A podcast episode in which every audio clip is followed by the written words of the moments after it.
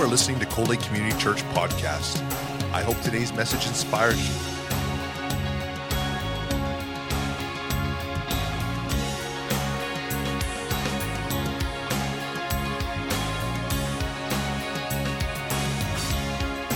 Cold Lake Community Church, a place where families come together. I remember uh, an old Far Side commercial, uh, cartoon. You guys remember Far Side? And this uh, Far Side cartoon had this picture of a man and he had a bow in his hand and he, and, and he was getting ready to launch the arrow and he launches the arrow and then he walks out to the field where the arrow lay and he pulls out a red spray paint can and draws a target around it showing that he hit right in the center of the target. This truly this cartoon truly is a life lesson for us. Because i think that if we aim at nothing we're guaranteed that we'll hit it 100% of the time. It's important for us to be thinking legacy. You know, legacy is a term that is almost a buzzword today. A definition of legacy is anything handed down from the past, from an ancestor or a predecessor. You know what? If you have a pen this morning, inside of your bulletin, I, I, I, asked the secretary to put a couple of little blank spots in there for notes, and I would really like you this morning to grab a pen and that, and that bulletin and write down two questions for you and your spouse to talk about afterwards, or you and, and a, a friend to talk about afterwards. Number one, 10 years from now, what do I want for myself, for God, for my kids, for my ministry? You know what? We have plans for our jobs, plans for our finances, plans for retirement, but what about our life plans? For the years seem to be going much by, uh, going by much quicker the older we get, doesn't it? Man, I remember as, as a kid, it'd be kind of like, hey, can we go someplace? It's like, yeah, we're going to the fair, but it's not coming up for three months, and those three months just seem to go by so slowly. But now it's just kind of like, I can't believe it's Christmas again. The years are flying by.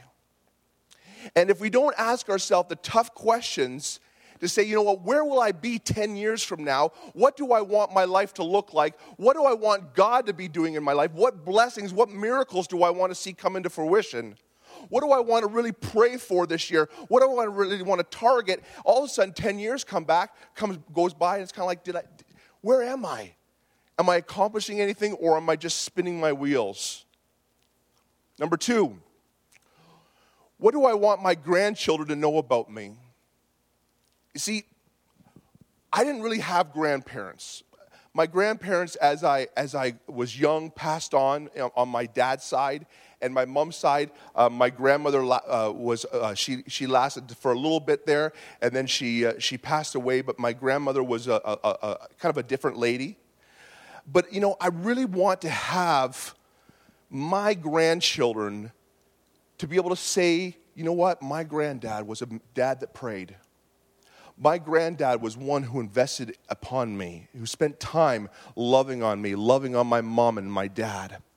You know, it'd be, it'd be so awesome to have our grandchildren step in that place and, and, and understand the legacy that we have left for them.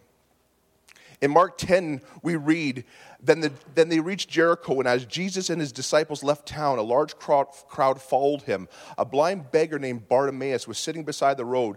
When Bartimaeus heard that Jesus of Nazareth was nearby, he began to shout, Jesus, son of David, have mercy on me. Be quiet, many of the people yelled at him. But he shouted louder, Son of David, have mercy on me. And when Jesus heard him, he stopped and said, Tell him to come here. So they called the blind man. Cheer up, they said. Come on, he's calling you. Bartimaeus threw aside his coat, jumped up, came to Jesus. What do you want me to do for you? Jesus asked. My rabbi, the blind man said, I want to see. I want to see? Why do you think Jesus would ask him that question? Wasn't it obvious? You know, blind Bartimaeus, have mercy on me, son of David. And then he gets help coming to Jesus, and they're walking with him. And as they're walking with him, he's like, Okay, what do you want me to do for you today? The guy's blind. See, I believe that Jesus wanted him to vocalize it. He was asking him, What is it that you really, really want? What if Jesus was to ask you the same question this morning? What do you want me to do for you? Would you be able to spell out the promises of God? Would you be able to say, Lord, yes, God, thank you. Here's what I want from my family. Here's what I want from my life. This is what I need, God. Or would you sit there literally dumbfounded, like, um, I don't know. I don't know that answer. Inside each one of us, God has given us desires and dreams. And remember, the Lord has placed those dreams into us. And I'd like to call them this morning appetites. Yet, if we as a body are not focused on what God has placed within us, then the enemy is going to easily take those appetites and taint them and use those uh, God given appetites for, for uh, destruction. For example, it's important to be a hard worker, to work diligently, to be able to serve the Lord with everything. But yet, if we taint, if the enemy taints that, we become workaholics where all of a sudden everything is focused on work and everything else falls out of balance. You ever had buyer's remorse? You know, Pastor Mark shared a sermon a, f- a few months back about when he bought the hip hop abs. Remember that one? And as he was sharing that, I remember sitting there thinking, yeah, yeah, yeah. I, you know what? I've had buyer's remorse too. I've, I've, I've had things that have been like, oh man, that looks so good. I need this. I need to have this in my life. And then you buy it, it's just kind of like, oh man, why would I spend my hard earned money on this? You know what I bought? I'll show you what got me. Tone, tighten, and transform your body the easy way with the all new AB Transform System. Get the ripped or shapely look you've always wanted. Strengthen your core without spending a lifetime doing crunches. The revolutionary new AB Transform System is the safe, effective, and affordable way to change the way you work out and look forever. The secret is our advanced electromuscular stimulation, or EMS, a scientifically proven technology, FDA cleared and used by professional athletes, top physical therapists, and even NASA. EMS sets off a series of deep, comfortable abdominal contractions to stimulate the muscles in your abs without exercise. It's like I'm doing crunches and I'm standing up. It's amazing. Now you can transform your abs from tubby to toned, from saggy to sexy, from flabby to flat, quickly and easily. Thermographic imaging confirms how the AB Transform Belt effectively distributes heat through the entire core, generating superior muscle stimulation. The AB Transform system delivers multiple contractions, targeting, toning, and tightening the upper, lower, the obliques, even those hard to reach love handles for a total core workout. It's so easy to use. Just wrap the belt around your waist and tone your abs anywhere. Watching TV, in the office, walking, cooking, reading a book. You do nothing. The Ab Transform system will do it for you. You can even wear it to the gym to maximize your workouts. Feel the difference immediately and see results fast. You do nothing. You watch TV and get a six pack. Sign me up. NASA uses this product. Hello. And then you buy it and you, you're like, oh, this is awesome. And you put it on and all of a sudden it's like, ha, ha, ha. And it's like, you know, it's burning me. Like, this is, it's, it's electroshock therapy, is what it is. There are God given appetites that are totally powerful when healthy. Yet, even the desires that God has given us can be tainted if we allow them to lead us. How? I'm So glad you asked. Number one, appetites will always want more. The big, this year, my wife and I, we like to watch The Biggest Loser. You guys ever watch that show? I found something really amazing on The Biggest Loser this year. See, the Lord has really been, I've been doing a lot of studying on the brain and how the brain works, and we, we, uh, we read that book, uh, Who, uh, Who Switched Off My Brain, and, and it shows how the brain can change, and it's pretty cool by, by different scientists and doctors. And um, they showed on the, the um, Biggest Loser this year that what happens when, um, when a healthy person sees um, a, hamburger or something that is not really a healthy food, the brain releases a stimuli that says, you want to eat that. And then they go and they eat the hamburger, and when they eat one hamburger, it releases endorphins that makes them f- feel satisfied and, and, and they receive pleasure. Where an overweight person when they look at that hamburger, they really, the brain sends the body the same message, but in order for them to receive the same endorphins that a healthy person does, they have to eat sometimes three or four burgers to get the same feeling of satisfaction in their body. Appetites always want it now.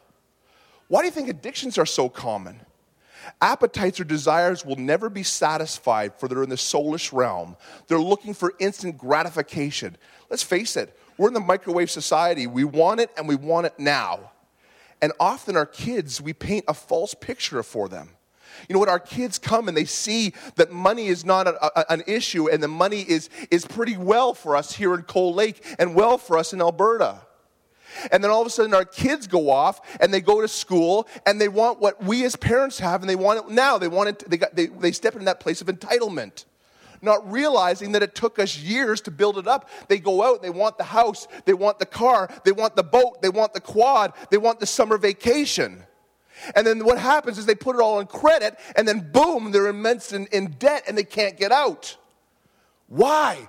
It's an appetite. I want this and I want it now. Whatever happened to the teachings of Jesus? Blessed are the poor in spirit, for theirs is the kingdom of heaven. Blessed are they that mourn, for they shall be comforted. Blessed are the meek, for they shall inherit the earth. Blessed are they which hunger and thirst after righteousness, for they shall be filled. Blessed are the merciful, for they shall obtain mercy. Blessed are the pure in heart, for they shall see God. Blessed are the peacemakers, for they shall be called the children of God. Blessed are those which are persecuted for righteousness' sake, for theirs the kingdom of heaven, for theirs is the kingdom of heaven. Appetites will never go away. You know what? It truly is like focalism. If not focused correctly, it will blur everything out and focus on that one thing that we want. So then, how do we curb these appetites to protect legacy? Genesis 25 to 27 says, As boys grew up, Esau became a skillful hunter. He was an outdoorsman. Jacob had quite the temperament, preferring to stay at home, and Isaac loved Esau because he enjoyed eating the wild game that Esau brought home, but Rebekah loved Jacob. One day, when Jacob was cooking some stew, Esau arrived home from the wilderness exhausted and hungry. Esau said to Jacob, I'm starving. Give me some of that red stew. All right, Jacob replied, but trade me your right as the firstborn son. Look, I'm dying of starvation, said Esau. What good is my birthright to me now? But Jacob said, First you must swear that your birthright is mine. So Esau swore an oath, thereby selling all of his rights as firstborn son to his brother Jacob. You want to protect your legacy? Then we need to learn from Esau. My friends, we never ever want to negotiate with the now. Wouldn't it be so cool if we could turn back time? If I could turn back time. Sorry, 80s guy. But all of a sudden, we have Jacob here, Jacob the trickster. Come on up here. And we have Esau over here, Esau, my wild outdoors hunting man. Come on, Jacob. All right. So I got Jacob here, and I got Esau. And Esau just comes home and he's starving. And he wants some of this delicious stew that is being made right now. But he says, you know what? I'll give you the stew, but first, you got to give me your birthright. There's a lot of there's a lot of things that happen in the birthright. There's a lot of special privileges that happen to the firstborn son, and Jacob wanted that. So you're about to. In, we're back in Israelite customs. So you, in order to seal a deal in, in the custom of Israel, you turn and face one another. And you say, you know what? He says, you know what? I want, I want that stew. And he says, sell me your birthright. First, you got to swear an oath. So you guys are about to swear an oath to one another. So as in Israelite customs, you guys grab the, the inner thigh of each other. Yeah, it's, it, that's Israelite custom. So you grab the inner thigh, grab the inner thigh, Grab the inner thigh. Okay, wait, wait, wait, wait, wait, wait. I'm just pulling your leg. That's that was a lie. I just lied to you there just to see if you do it. But all of a sudden, I come, boom, and I say, Esau, excuse me, Jacob. Esau, listen, listen, what your brother's trying to do right now, don't negotiate with the now. You see, from the time that I am, I read the Bible, and you're being written in the Bible right now. That's, the, the, that's God's word. And he says, I am the God of Abraham, Isaac, and Jacob. If you don't sell your birthright, the Lord will say, I am the God of Abraham, Isaac, and Esau. And out of your lineage will come 12 sons, and the 12 tribes of Israel will be born. An amazing thing is going to happen out of those 12 tribes. In fact, a savior to the world is going to be born out of your lineage. Tell me, Esau, is it worth, is it worth a bowl of stew? Is it worth trading something right now for something that is temporal? The choice is yours, Esau. But you know what? I want to make the choice. I want to give you the choice with the understanding that what you're going to do right now is going to affect your family, it's going to affect your, your lineage, and it's going to affect everything that you do. Now go. Thanks, guys.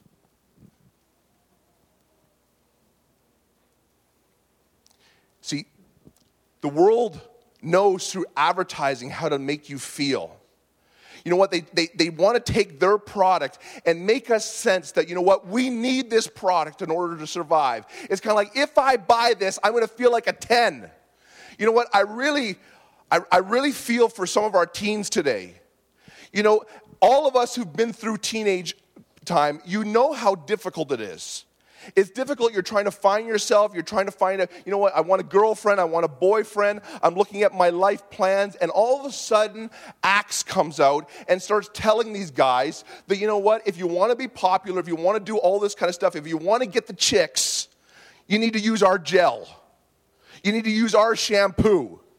If you buy our smelly stuff, people are going to just flock to you. And they sell millions and billions of dollars worth of product because people have an image of what it's going to do for them. Is that a true image? It's not.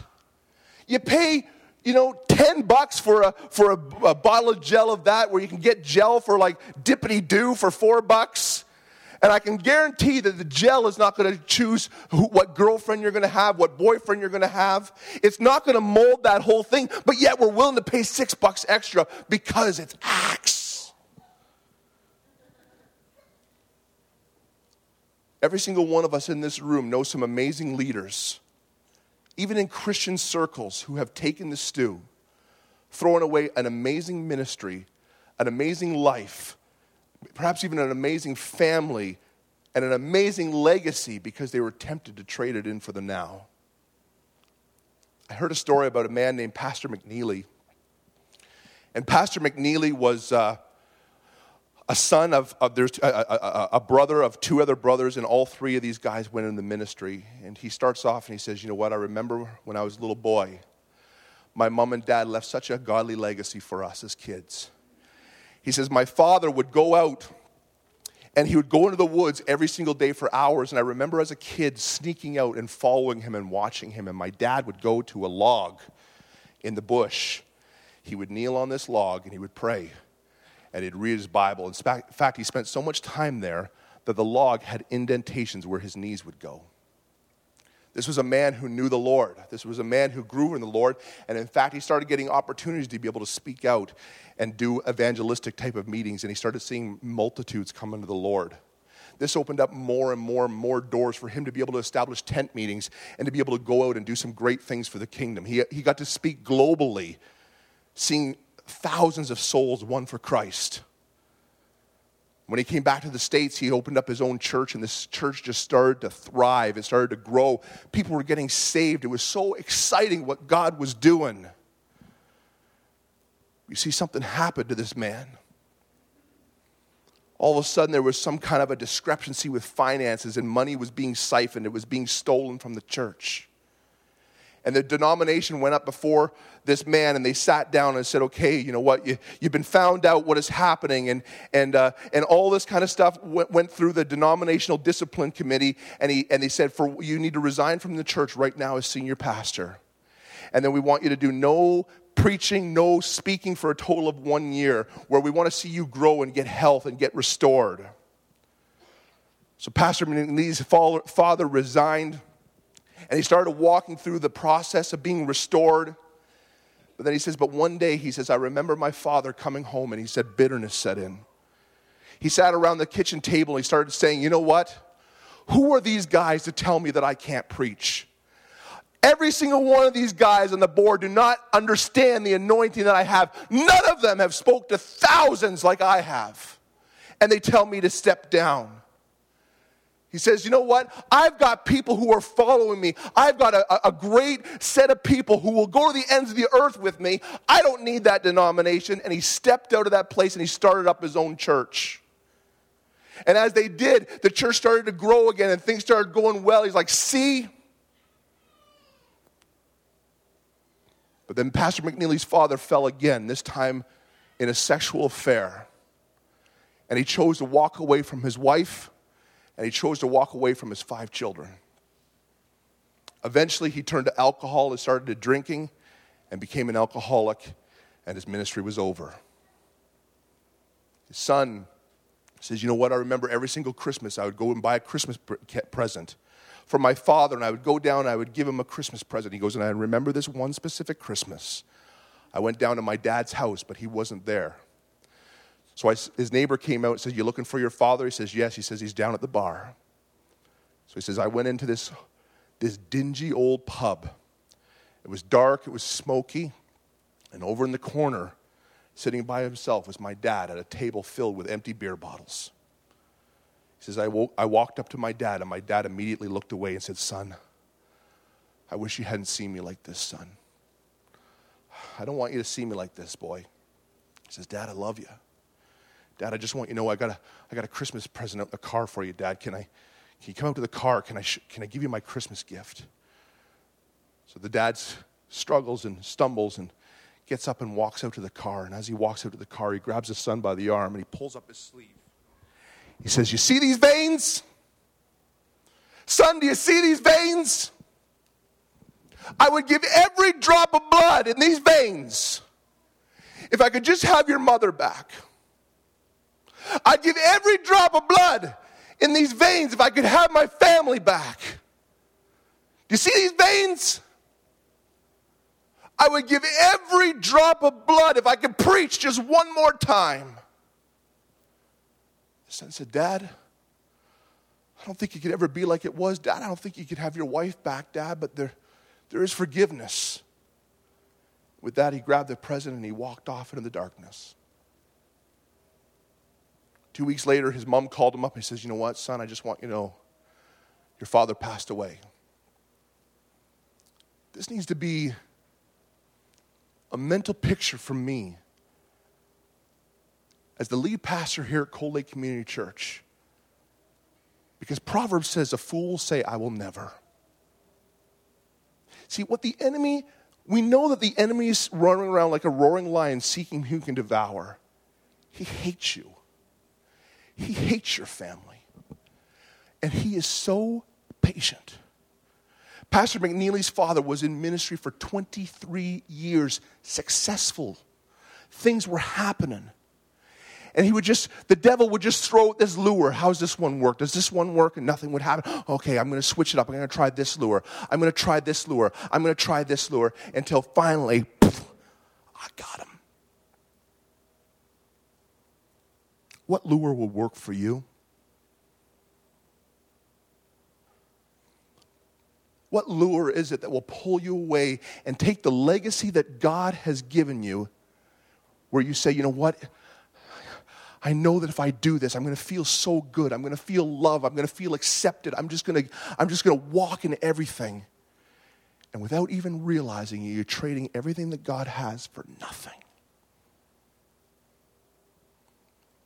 Friend of mine who's a pastor was telling me a story that one time he had a friend who was on a plane and he was preaching, doing different services around the world type of deal. And he was on this plane, it was a long ride, and this really attractive lady came and sat beside him. And they just started talking and, you know, just making conversation on the plane. And when the plane ride had stopped, they were sitting near the back of the plane, and the plane started to funnel out and this kind of stuff. This this lady leaned over and whispered into his ear. She says, You know what? I just want you to know I'm staying at this hotel. I'd love to see you tonight. This young pastor, family at home, wife not there, had an opportunity to be able to trade his legacy for a bowl of stew. But you know what he did? He immediately changed from just being the friendly, nice guy. And on the plane, he pointed at her and he said, Sin! Sin! Sin! And the lady freaked out and ran off the plane. Now, maybe you're sorry, Regan and Alyssa.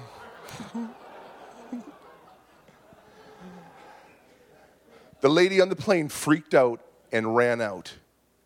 And maybe you say, you know what, that was a little bit harsh. Did he have to really point her out and embarrass her and make her feel small? Yes. It's when we allow sin to hide, that's when it thrives.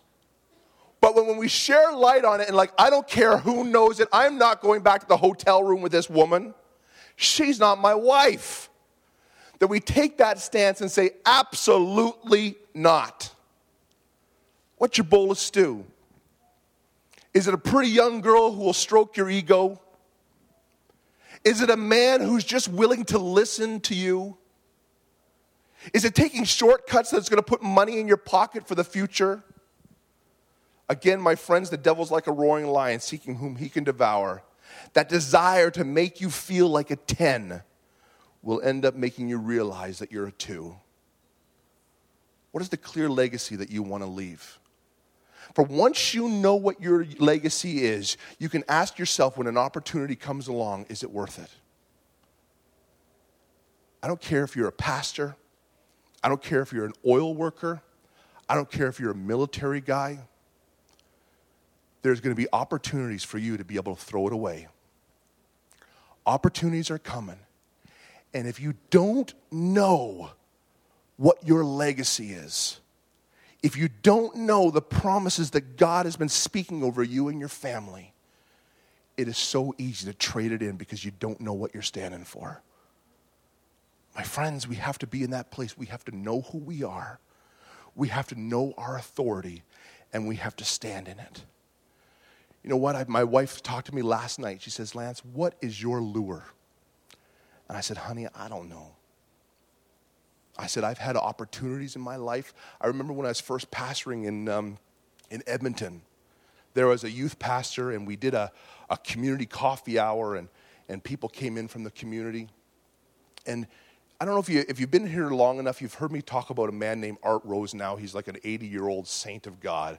Just someone who I just, I admire this guy so high. He's just really, man, I want to be him. And, and Art was on coffee and he was serving coffee to the people who were coming in. And this lady come in who I'd never seen before.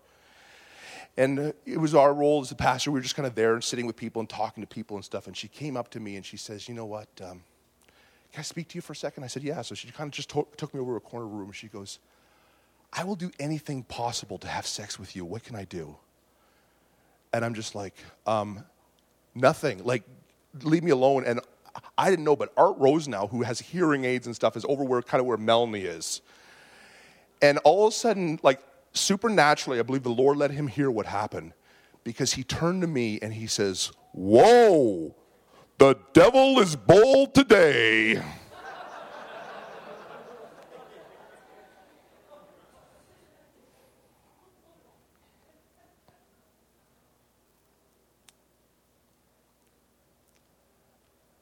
People in this room who are in the military, I honor you. But I think sometimes the military sets you up for, for failure. They send you off to Alert to Italy, to Germany, and your family stays home while people from your platoon and ladies from your platoon go with you. What's your bowl of it's not worth throwing it all away for something that is a night. My friends, would you stand to your feet? Team, would you come?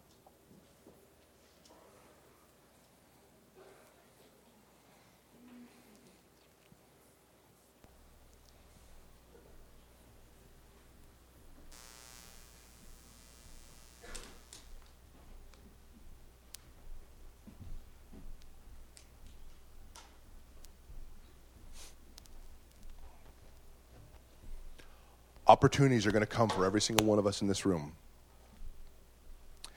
And you know what? Perhaps they've already pre- presented themselves. There's forgiveness. But my question this morning is what are you living for? Do you know the legacy that God has for you and your family?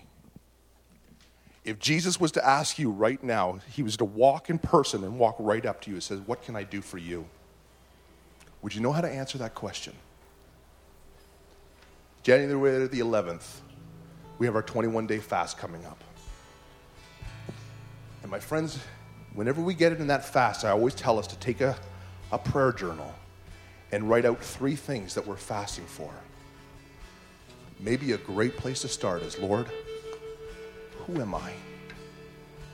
God, what is the legacy that you're leaving for my family?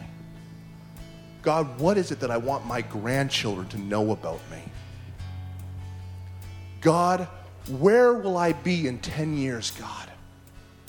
What will my ministry be like, Lord? What will my family be, God? Lord, what is it that you want for me to be able to really come alongside as the priest of the home, as the wife, Lord Jesus? What is it that you want for us to be able to come alongside and be able to instruct and raise up and teach our children? Because they're our future. God, show me. Help me, Lord, to make those tough, tough decisions. Because I tell you, when the devil paints a picture, it's going to be a beautiful picture. And all of a sudden, we're just like, oh man, this is going to make me feel like a 10. I want to feel like a 10. But it's temporal. Because when all of a sudden you go for that bait, that feeling of 10 will instantly turn into a, a, a satisfaction of 2. You know what, this morning I just felt that um, as Corey and the team leads us in worship, that let's just take a few minutes and just press into the face of the Lord and just say, God, I want to know those questions in my heart. I want to be able to answer those questions. You know what? I don't, to be honest with you, I don't know if I can answer all those questions myself. I know I need to spend some time. I need to get away on a prayer retreat and just say, God, you and me, we need to do some business. And I don't think that that's just important for pastors. I think that's important for all of us to get away, to lock ourselves someplace where there's no cell phones, no interruptions. It's just you and God. It's like, God, I want what you want from my life. But if we don't know what that is, then how are we going to ever obtain it? In Jesus' name.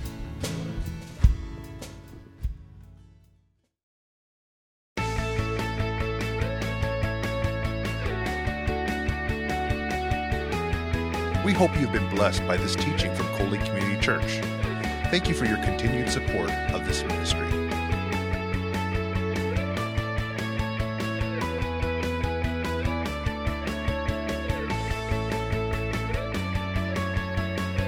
Lake Community Church, a place where families come together.